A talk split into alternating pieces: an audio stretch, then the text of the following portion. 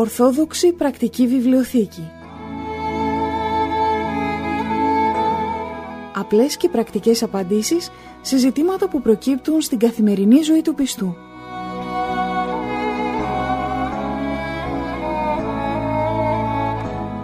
Στις απορίες μας απαντά ο Αρχιμανδρίτης Πατυρνικάνορ Παπα-Νικολάου, καθηγούμενος της Ιεράς Μονής Αγίας Τριάδος Παρμού Ολύμπου.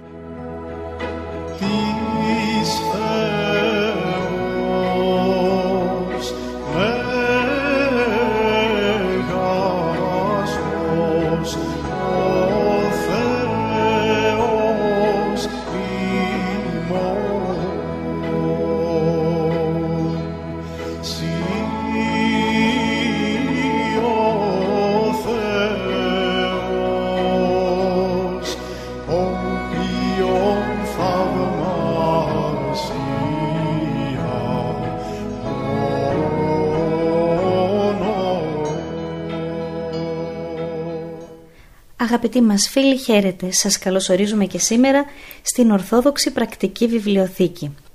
Πιστοί στο ραντεβού μας, στο ραντεβού που δώσαμε στην ε, τελευταία συνάντησή μας, είμαστε εδώ μαζί με τον ε, πατέρα Νικάνορα Παπα-Νικολάου, το πνευματικό της αδελφότητός μας και ηγούμενο της Ιεράς Μονής Αγίας Τριάδος Σπαρμού Ολύμπου, για να μιλήσουμε για το θέμα που υποσχεθήκαμε στην τελευταία μας συνάντηση, για τον γάμο, για το μυστήριο του γάμου. Πάτερ την ευχή σας. Την ευχή του Κυρίου αδελφή Αγγελική. Καλώς ήρθατε και σήμερα στην εκπομπή ευχαριστώ, μας. Ευχαριστώ πολύ. Όπως είπαμε Πάτερ θα μιλήσουμε για το μυστήριο του γάμου. Και καταρχήν ε, να μας πείτε πόσα είδη ε, γάμων υπάρχουν, γιατί στις μέρες μας ακούγονται διάφορα. Ε, αδελφή Αγγελική, να πούμε καταρχάς ότι ένας είναι ο γάμος, αυτός ο οποίος ε, έχει θεσμοθετηθεί από τον Θεό και ο οποίος είναι η ένωσης των δύο ανθρώπων, ανδρός και γυναικός, ε, με το μυστήριο του γάμου το οποίο τελείται στην Εκκλησία μας.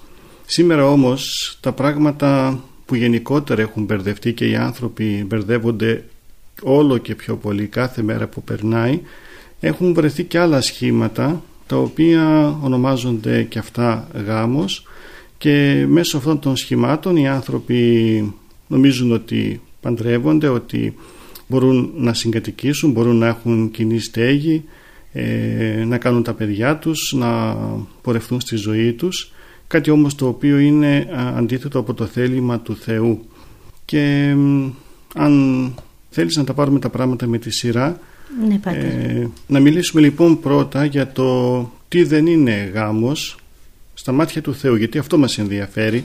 Δεν μας ενδιαφέρει τι λένε οι άνθρωποι αλλά τι λέει ο Θεός. Και αυτό θα πρέπει πάντοτε να είναι το κριτήριό μας το τι θέλει ο Θεός. Ποιο είναι το θέλημα του Θεού γιατί εμείς οι άνθρωποι ε, πάντοτε στο θέλημα του Θεού βάζουμε νερό στο κρασί μας και λέμε ότι καλά δεν πειράζει εγώ πιστεύω στο Θεό και αν κάτι το κάνω διαφορετικά από ό,τι το λέει η Εκκλησία ε, αυτό δεν σημαίνει ότι εγώ δεν αγαπάω το Θεό ή δεν τον πιστεύω. Απλώς για μένα ε, δεν έχει και τόσο σημασία. Και αυτό το ακούμε για πολλούς τομείς της εκκλησιαστικής ζωής. Για παράδειγμα αν κάποιος μιλήσει για το θέμα της νηστείας με κάποιον συνάνθρωπό του που είναι λίγο μακριά από την εκκλησία θα πει ότι για μένα η νηστεία δεν χρειάζεται δεν υπάρχει λόγος να νηστεύει ο άνθρωπος ε, δεν μας το έχει διδάξει πουθενά αυτό ο Θεός και ένα σωρό άλλα επιχειρήματα τα οποία είναι όχι μόνο ψεύτικα αλλά πολλές φορές είναι και βλάσφημα. Αυτό το οποίο πρέπει να είναι το κριτήριό μας για να ξέρουμε αν κάτι το θέλει ο Θεός ή δεν το θέλει θα πρέπει να ανατρέξουμε στους πατέρες της Εκκλησίας μας, στα βιβλία της Εκκλησίας μας, στην παράδοση της Εκκλησίας μας, στους Αγίους μας και αυτοί όλοι και οι Άγιοι αλλά και τα συγγράμματά τους και οι λόγοι τους θα μας καθοδηγήσουν στο τι ακριβώς θέλει ο Θεός γιατί οι άνθρωποι αυτοί, οι αγιασμένοι άνθρωποι αυτοί ξέρουν να ε, ερμηνεύουν το Λόγο του Θεού και όχι εμείς οι άνθρωποι οι αμαρτωλοί και εμείς οι άνθρωποι οι οποίοι κρίνουμε το θέλημα του Θεού αναλόγως με τα πάθη και τις αδυναμίες μας. Και καταρχάς να αναφερθούμε στον πολιτικό γάμο. Τι είναι ο πολιτικός γάμος; Ο πολιτικός γάμος είναι ένα νομικό τέχνασμα για να μπορούν δύο άνθρωποι να συμβιώσουν. Και λέω νομικό τέχνασμα διότι ως προς την πολιτεία όταν συμβιώνουν δύο άνθρωποι θα πρέπει αυτό να είναι δηλωμένο στο κράτος, στην πολιτεία, ούτως ώστε αυτοί οι άνθρωποι να έχουν κάποια δικαιώματα και κάποιες υποχρεώσεις διαφορετικές από αυτές που έχει ένας άγαμος. Και το κάθε κράτος θέλει να ξέρει ποιοι είναι οι άνθρωποι που είναι παντρεμένοι και ποιοι είναι αυτοί οι οποίοι είναι άγαμοι. Άρα το κράτος αυτό που το ενδιαφέρει δεν είναι αν ο άνθρωπος θρησκεύει, αν ο άνθρωπος τηρεί το θέλημα του Θεού, αν ο άνθρωπος ε, στη ζωή του τα κάνει έτσι όπως θέλει ο Θεός, αλλά τον ενδιαφέρει απλώς να ξέρει ποιοι άνθρωποι έχουν παντρευτεί, ποιοι άνθρωποι θα κάνουν τα παιδιά τους, ποιοι άνθρωποι θα είναι απέναντι στην φορολογία υπεύθυνοι και ποιοι άνθρωποι θα πάρουν ίσως κάποια προνόμια λόγω του ότι έχουν παντρευτεί. Πριν από αρκετά χρόνια στη χώρα μας ο θρησκευτικός ο γάμος ήταν ο μόνος γάμος ο οποίος ίσχυε και όποιος παντρευόταν με το θρησκευτικό γάμο αυτό το δήλωνε και στην πολιτεία και έτσι η πολιτεία ήξερε ποιοι άνθρωποι έχουν παντρευτεί. Σήμερα όμως ισχύει και ο πολιτικός γάμος και έτσι όποιος άνθρωπος θέλει να παντρευτεί μπορεί να διαλέξει είτε τον θρησκευτικό γάμο είτε τον πολιτικό γάμο. Όσον αφορά την πολιτεία, αυτοί οι δυο οι γάμοι είναι ισόκυροι. Δεν ενδιαφέρει την πολιτεία αν έχει γίνει με ιερολογία, δηλαδή εάν οι άνθρωποι έχουν πάει στην εκκλησία και τους έχει βάλει το στεφάνι στην κεφαλή τους ο ιερέας ή αν έχουν πάει στο δήμαρχο και εκεί έχουν δηλώσει μπροστά στο δήμαρχο και σε μάρτυρες ότι θέλουν να παντρευτούν. Αυτό για το κράτος δεν ε, έχει καμία σημασία. Όμως για εμάς τους πιστούς, για τους ανθρώπους που ε, θέλουν να τηρούν το θέλημα του Θεού έχει σημασία και μάλιστα πολύ μεγάλη διότι ο πολιτικός ο γάμος δεν είναι γάμος. Δηλαδή δεν είναι γάμος έτσι όπως τον θέλει ο Θεός. Γιατί ο Θεός όταν θεωρεί δύο άνθρωπους παντρεμένους τους θεωρεί όταν οι άνθρωποι αυτοί θα πάνε στην εκκλησία θα ιερολογηθεί ο γάμος τους θα διαβάσει ο ιερέας τις ανάλογες ευχές και με τις ευχές αυτές οι δύο οι άνθρωποι αυτοί που ήταν μέχρι πριν από λίγο ξένοι μεταξύ τους αυτοί οι δύο οι άνθρωποι θα γίνουν ένα. Θα γίνουν ένα μπροστά στα μάτια του Θεού και μπροστά στα μάτια των ανθρώπων. Στην ε, άλλη περίπτωση, στην περίπτωση του πολιτικού γάμου οι δύο οι άνθρωποι οι οποίοι ήταν ξένοι μεταξύ τους θα είναι ανδρόγυνο αλλά όμως μόνο μπροστά στα μάτια των ανθρώπων και όχι στα μάτια του Θεού δηλαδή για, το, για τον Θεό αυτοί οι δύο οι άνθρωποι θα είναι πάλι ξένοι μεταξύ τους. Και αυτό έχει και άλλες προεκτάσεις, άλλες συνέπειες ε, διότι για το Θεό αυτή η συμβίωση δεν είναι νόμιμη κατά Θεόν συμβίωση. Και αφού δεν είναι νόμιμη συμβίωση άρα είναι συμβίωση αμαρτωλή.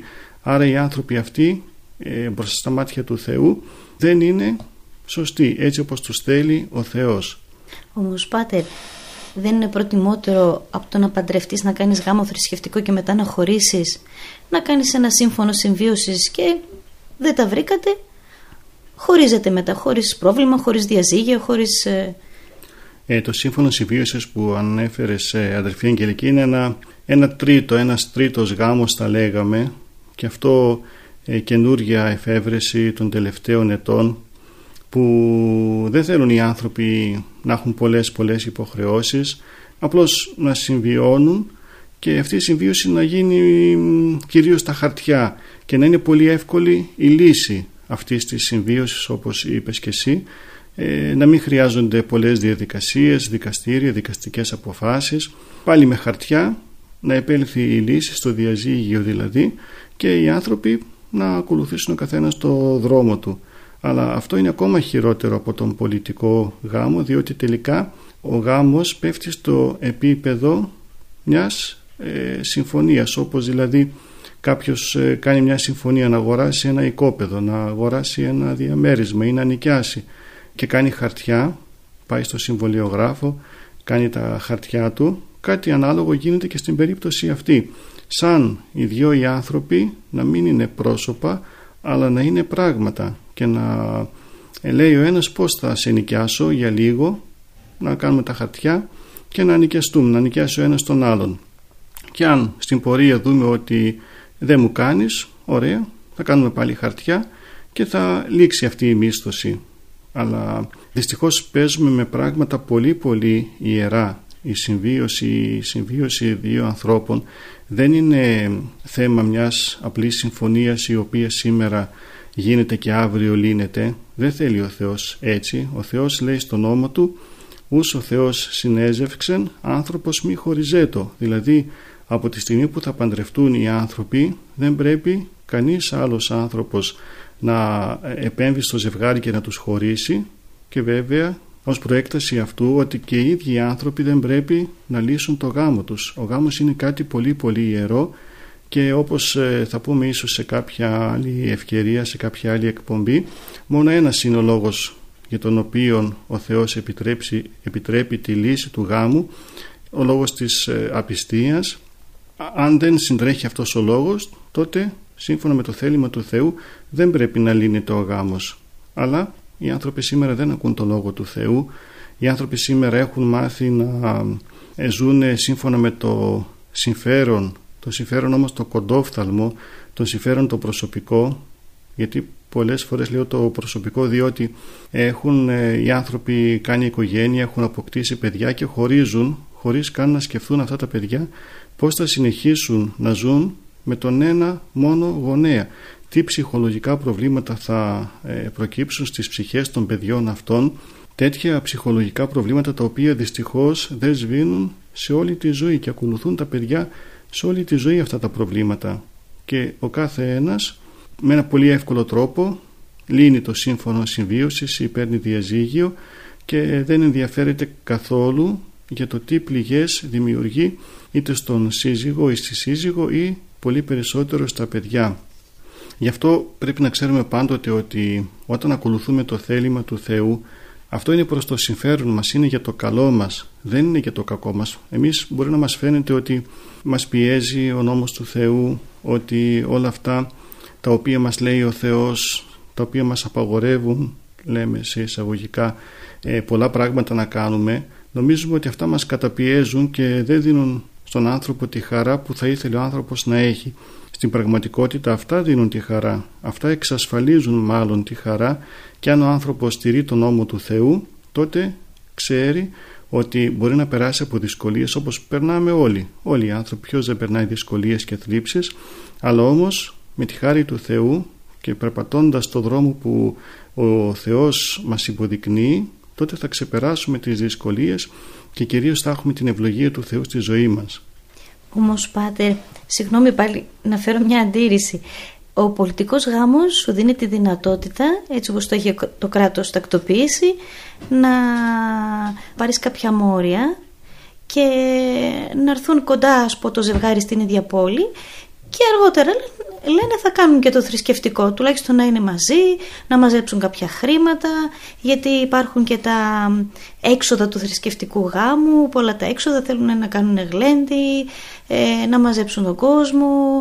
Δεν είναι προτιμότερο τότε να κάνεις το πολιτικό; Κοίταξε αδελφή Αγγελική, αυτό που λες όντως οι άνθρωποι το χρησιμοποιούν ως ε, το ατράνταχτο επιχείρημα για να τελέσουν πολιτικό γάμο. Πολλοί βέβαια εκ πεπιθήσεως τελούν πολιτικό γάμο και δεν έχουν σε καμία περίπτωση ε, τη διάθεση να τελέσουν και θρησκευτικό.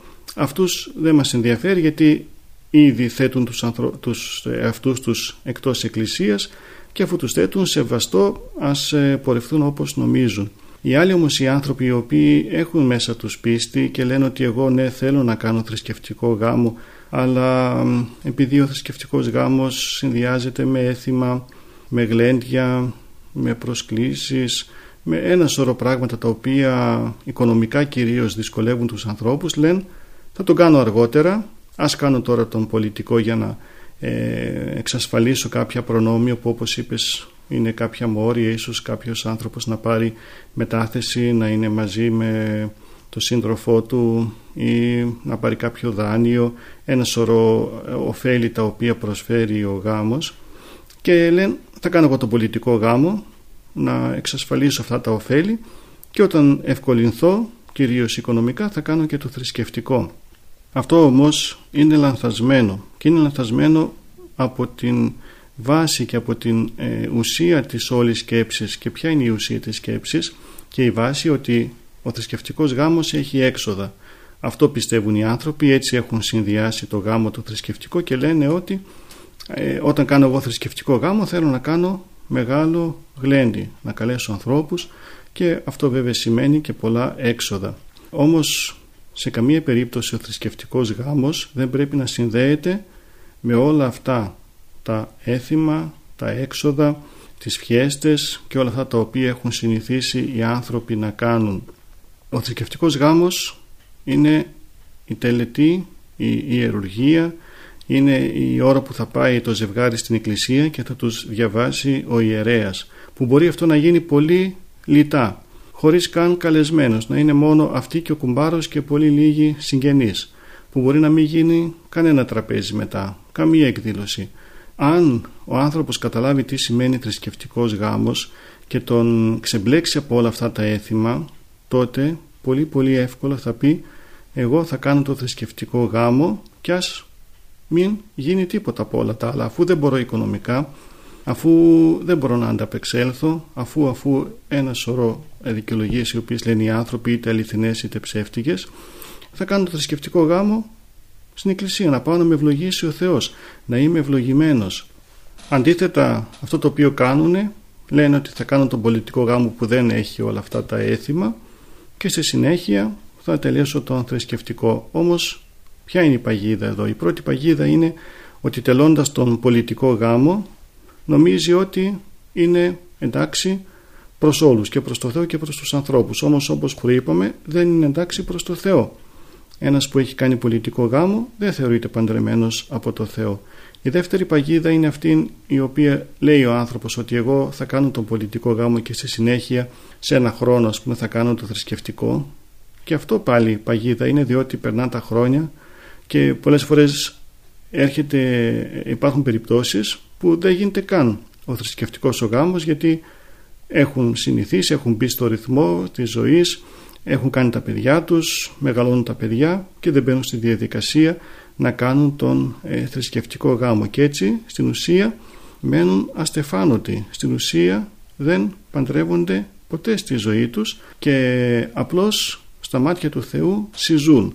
Είναι όμως κάτι πολύ πολύ άσχημο. Οι ίδιοι να νομίζουν ότι είναι παντρεμένοι αλλά στην πραγματικότητα να μην είναι. Στα μάτια του Θεού να μην είναι παντρεμένοι. Γι' αυτό λοιπόν για να μην Πέφτουν οι άνθρωποι σε αυτές τις παγίδες, καλά είναι να βάλουν τα πράγματα στη θέση τους, να πούνε ότι εγώ θέλω να παντρευτώ έτσι όπως θέλει ο Θεός, να έχω την ευλογία του Θεού στη ζωή μου και δεν χρειάζονται ούτε πολλά πολλά, ούτε γλέντια, ούτε έξοδα. Θα κάνω ένα απλό γάμο στην εκκλησία γιατί το πρώτιστο για μένα είναι να είμαι ευλογημένος από το Θεό. Πάτερ, δεν είναι όμως κακό το να κάνεις ας πω ένα γλέντι στη χαρά του παιδιού σου. Γιατί βλέπουμε και στο θαύμα, στο πρώτο θαύμα του Κυρίου ο Χριστός μετατρέπει το νερό σε κρασί για να παραταθεί το γλέντι. Και ήταν πολλές μέρες τότε το γλέντι δηλαδή ήδη είχαν γλεντήσει οι άνθρωποι. Και όμως παρατείνει ας πούμε τη χαρά τους ο Κύριος. Βεβαίως και, και θα γλεντήσουν οι άνθρωποι και θα χαρούνε αλλά όμως ε, ο καθένας αυτό που μπορεί δηλαδή όταν θέλει κάποιος να γλεντήσει παραπάνω από αυτό που μπορεί να γλεντήσει με την έννοια να χαρεί, να κάνει ένα τραπέζι στους ε, συγγενείς, στους φίλους του, θα το κάνει. Όσο μπορεί ο καθένας. Όταν θέλουμε όμως μεγάλα πράγματα να κάνουμε και κυρίως να φανούμε στους ανθρώπους, τότε επειδή ζούμε και σε δύσκολες μέρες και πολλοί δεν μπορούν να ανταπεξέλθουν σε αυτά τα έξοδα, κοιτούν ας πούμε να περάσει κάποιος χρόνος, να μαζέψουν κάποια χρήματα, να τακτοποιηθούν λίγο στα οικονομικά τους, να έχουν λίγο καλύτερα τις δουλειές τους και πέφτουν σε αυτές τις παγίδες. Βεβαίως και θα κάνουν το τραπέζι του γάμου, θα καλέσουν αυτούς που μπορούν, αλλά αυτό να μην γίνει αιτία, ε, να μην γίνει ο θρησκευτικός γάμος, όταν θέλει κάποιος να κάνει φιέστες μεγάλες. Ο καθένας σας κάνει αυτά που μπορεί. Απλά πράγματα, όμορφα πράγματα ε, ε, οι άνθρωποι χαίρονται κυρίως με τα απλά. Τα άλλα οι φιέστες και τα φαντασμαγορικά είναι μόνο για επίδειξη. Είναι μόνο για να δείξουμε στους άλλους ανθρώπους ποιοι είμαστε, ότι τα πάμε καλά οικονομικά, ότι εμείς να κάνουμε κάτι διαφορετικό, κάτι το οποίο φαίνεται και διαφέρει από τους άλλους και όλα αυτά βέβαια είναι για να δείξουμε ότι κάποιοι είμαστε. Απλοί άνθρωποι είμαστε όλοι, απλά πράγματα να κάνουμε, κυρίως να έχουμε το μέλημά μας να έχουμε την ευλογία του Θεού στη ζωή μας. Υπάρχουν κάποια επιτήμια, Πάτερ, αν κάνεις πολιτικό γάμο; Όπως επίσης, αν ε, κάποιο παιδί σου θέλει να παντρευτεί με πολιτικό γάμο. Τι θα κάνουν οι γονείς; Δεν μπορούν να το μεταπίσουν όσο και να το. Είναι μεγάλος άνθρωπος. Ναι, μετά. βέβαια, δεν, μπορούν οι γονείς να μεταπίσουν. Οι γονείς όμως θα συμβουλέψουν. Αυτός είναι ο ρόλος των γονέων. Όταν πια τα παιδιά έχουν μεγαλώσει, ο γονέας θα συμβουλέψει το παιδί και θα πει: Παιδί μου, για μένα αυτό δεν είναι γάμος. Αυτό εγώ δεν το δέχομαι. Δεν είναι αποδεκτό. Αφού δεν είναι αποδεκτό από την Εκκλησία, δεν είναι αποδεκτό και από μένα. Από εκεί και πέρα όμως δεν μπορεί ο γονέας να επέμβει στη ζωή του παιδιού, διότι το παιδί από τη στιγμή που έχει ενηλικιωθεί παίρνει μόνος, μόνο του τις αποφάσεις για τη ζωή του. Και όσον αφορά για τα επιτήμια που είπε σε αδελφή Αγγελική, όταν ε, ένα ζευγάρι κάνει πολιτικό γάμο, όπως είπαμε για, τα, για την Εκκλησία, ο πολιτικός γάμος δεν είναι γάμος, είναι απλώς μια ε, συμβίωση η οποία επειδή είναι εκτός γάμου, είναι συμβίωση η οποία έχει ε, τα επιτήμια τα οποία έχει η κάθε συμβίωση που γίνεται εκτός γάμου, πρώτου γάμου. Και ο κάθε πνευματικός θα βάλει και τα ανάλογα επιτήμια που κυρίως είναι το επιτήμιο της ακοινωνισίας που δεν μπορεί να κοινωνήσει ο άνθρωπος ο οποίος συζεί ε, έξω από το γάμο. Ευχαριστούμε Πάτερ και για τη σημερινή εκπομπή. Ας σταματήσουμε εδώ γιατί από ό,τι βλέπω έχουμε πολλά να πούμε και ενδιαφέροντα πράγματα που απασχολούν πάρα πολύ και τους μεγαλύτερους για τα παιδιά τους ε, και για τους ίδιους πλέον αλλά και τους νέους. Ε, θα συνεχίσουμε όμως πρώτο Θεό στην επόμενη συνάντησή μας. Την ευχή σας να έχουμε και καλή αντάμωση να πούμε με τους φίλους ακρότες την επόμενη εβδομάδα την ίδια μέρα και ώρα. Την ευχή του Κυρίου. Ευχαριστούμε. Χαίρετε αγαπητοί μας φίλοι.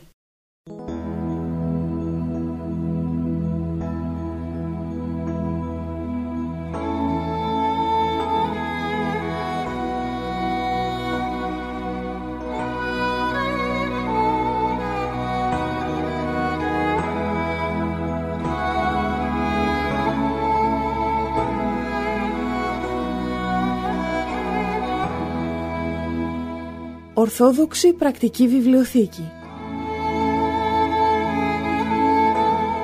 Απλές και πρακτικές απαντήσεις σε ζητήματα που προκύπτουν στην καθημερινή ζωή του πιστού.